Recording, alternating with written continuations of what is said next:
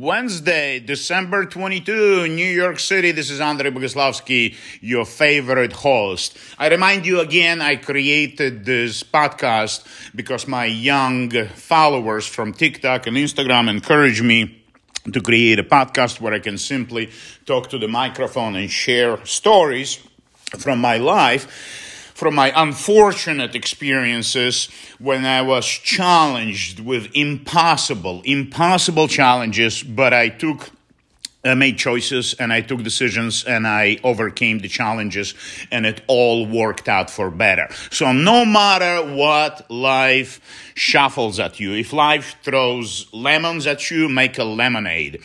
So I was in high school and I found a, a, private tutor, a gentleman who had polio at age six, so his legs didn't grow, so he walked on the floor on his arms. But he was a professional artist and he knew a lot about technology and he was a great student and a follower of Rembrandt.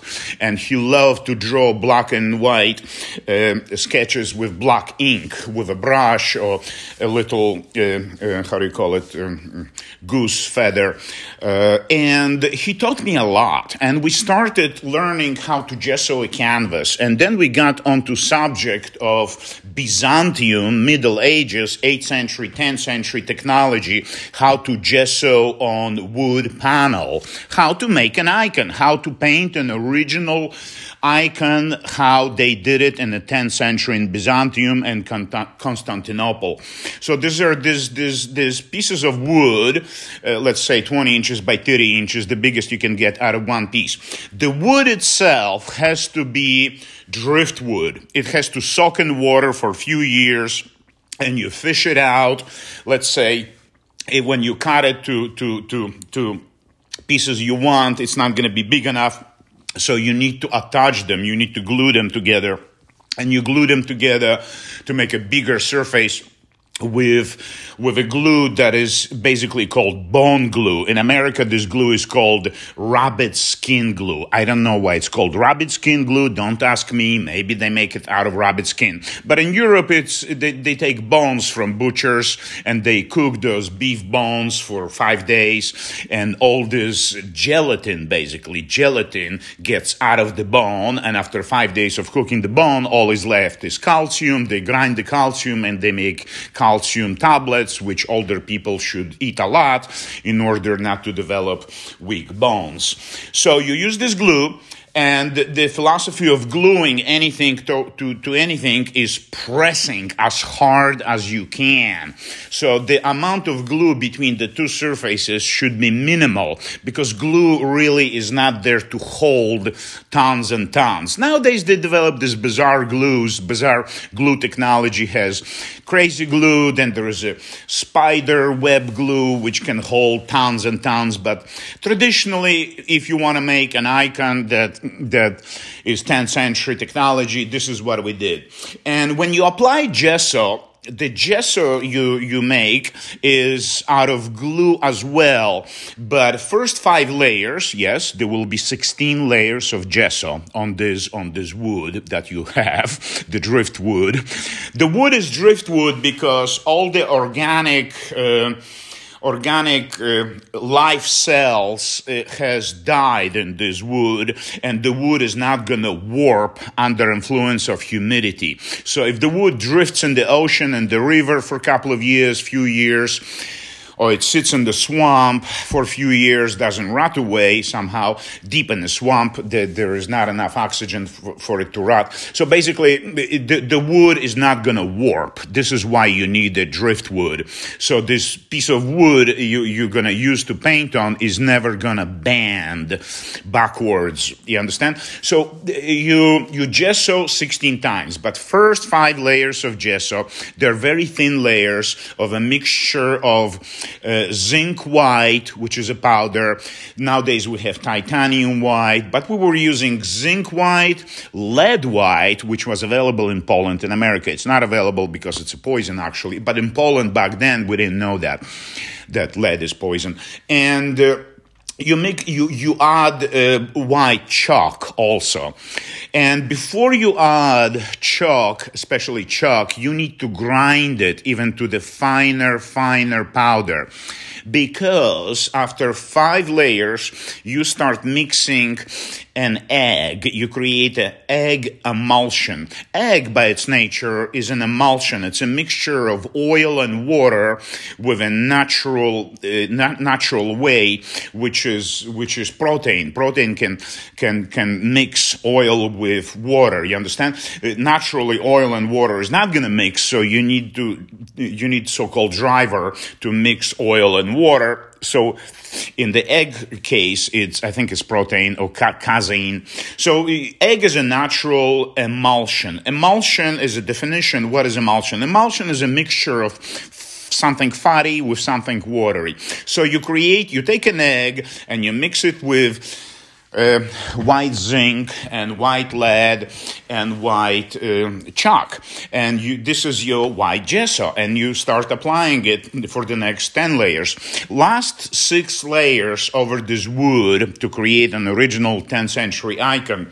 You know what I'm drifting towards. Follow my drift. So, eh, last 16 layers of the gesso needs to be polished. Polished by a stone, semi-precious stone called agate. It's a black stone. Well, there are different colors of agate, actually. I didn't know that. But in Poland, we had this black agate. So you polish last six layers of gesso because something happens to white chalk and other uh, white uh, lead. They sort of crystallize under the pressure of of the stone you're polishing it with.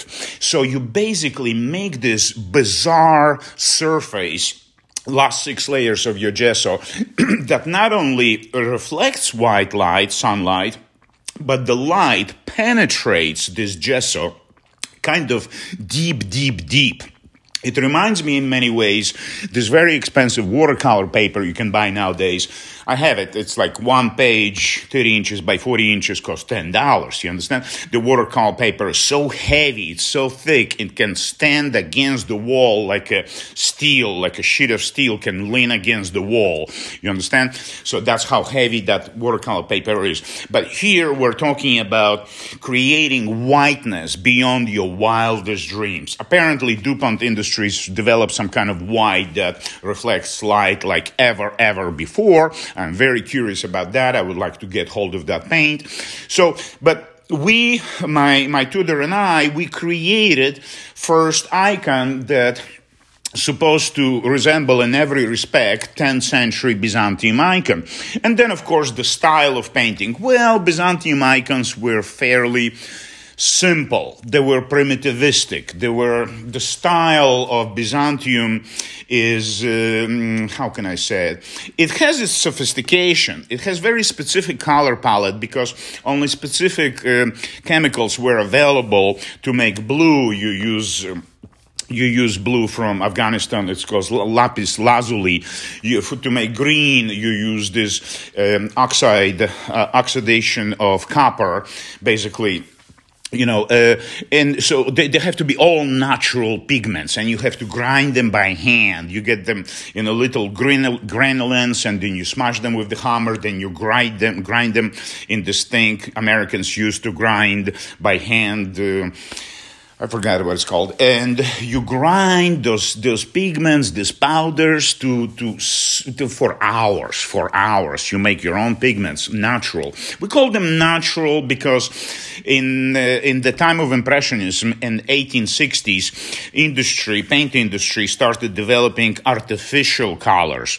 And the beginning of impressionism, all this movement, impressionist art, it, the big boom, the big explosion of color happened because because suddenly the colors were available, which were not available in 1850s, 1840s. You understand? So this is how Van Gogh was able to paint his wild colors.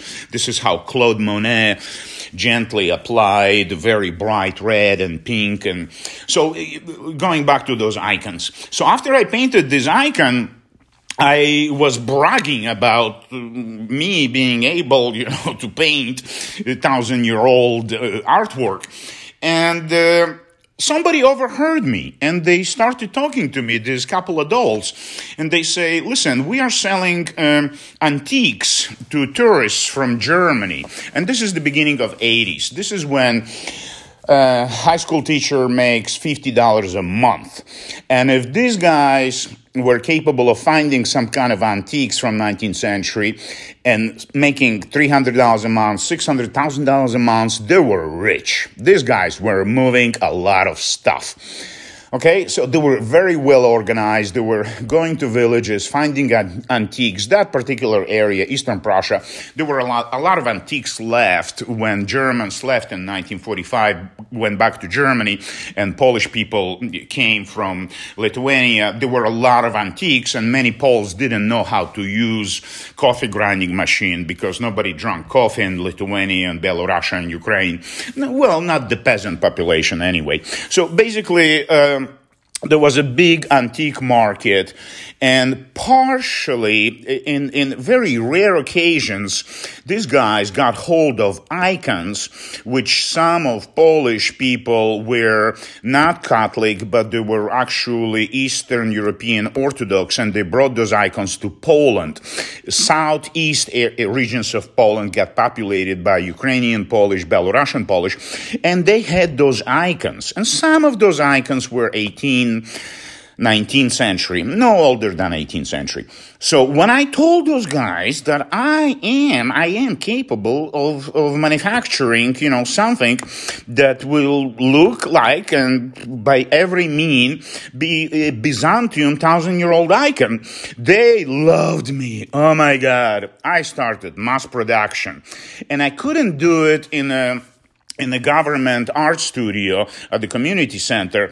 So they had this building and some of them lived there and they had this huge basement, restored basement. They, they had a pool, they, they were hanging out there.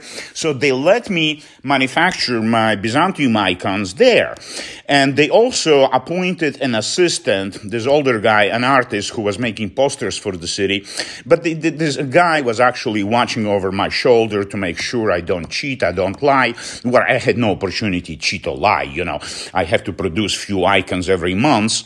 Uh, not, of course, not the drifted wood because the icons later got installed in the houses with very old ladies who who barely speak. Uh, you know, and these guys, these Polish guys, organized guys, they brought German tourists, the client, at night to this house in a, in a, in a stinky village where there is no no paved roads, no electricity.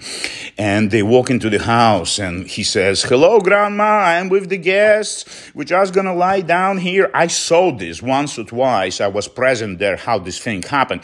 The German tourist doesn't speak Polish and he's scared shitless. He doesn't know where he is, 200 miles from a hotel from Warsaw. He left his Mercedes on the parking lot at, at the hotel and we drew him in our van, you know, to this little village and and and there are these icons in the corner under the ceiling as every orthodox house christian orthodox house and they're covered with a little cloth there and their candles standing there, not burning, but because it's nighttime.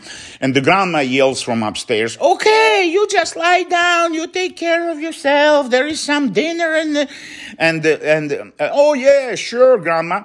So we turn on the flashlights and with, with the flashlight, but the German guy is not stupid. He's not an idiot. He's quite knowledgeable in icons specifically, especially imagery. He's, he doesn't have, you know, chemical laboratory with him is not going to be able to detect the chemical composition of the paint of these icons. Of course not. It's in the middle of the night, and he got his uh, 600 marks, so it's $300 at the time. It was two German marks for one dollar at the time, 1982, 83. I was a teenager, you understand? I was 17 years old. Oh my God. when I remember this shit, I don't know what the hell I was doing. Did I have anything better to do? And uh, the guy pulls out the money, the German guy, and he buys, he wants to buy all the icons. And of course, we, my, my friend, Polish organized guy says, no, we can't take all of her icons. We've got to leave couple. So of course, German guy picks up the Byzantium, in quotes, icons. The ones I painted last week. They're still fucking fresh. Okay, it doesn't matter. so of course he picks the fake ones, not the real ones from the 19th century, which are worthless anyway. And it was a big market for icons, okay? The, the Germany, the English people, Americans were buying, paying thousands of dollars for those icons, especially Byzantium, you know, thousand year old icons. And so he gets those icons, puts them in his bag. We drive back to Warsaw.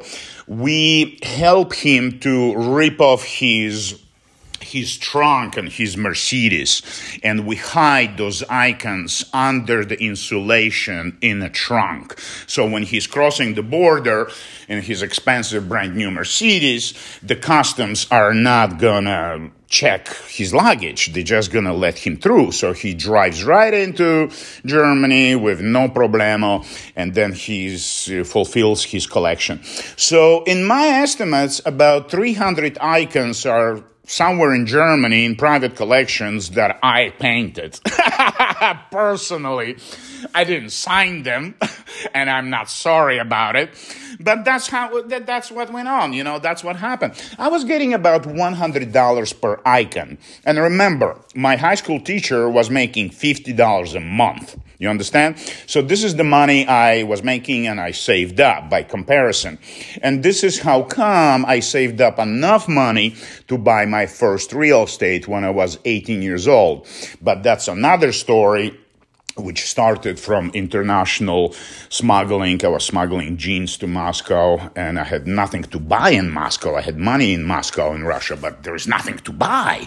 Well, but that, that's another story, another podcast. So this particular podcast was about how I was unfortunately involved with organized people who were selling fake shit to, to Germans who decided to break the law and buy illegal antiques and smuggle them to their own country. Criminals, you know, these Germans were criminals. They were tourists coming to Poland, trying to rob cultural heritage of Poland. So they got what they deserve.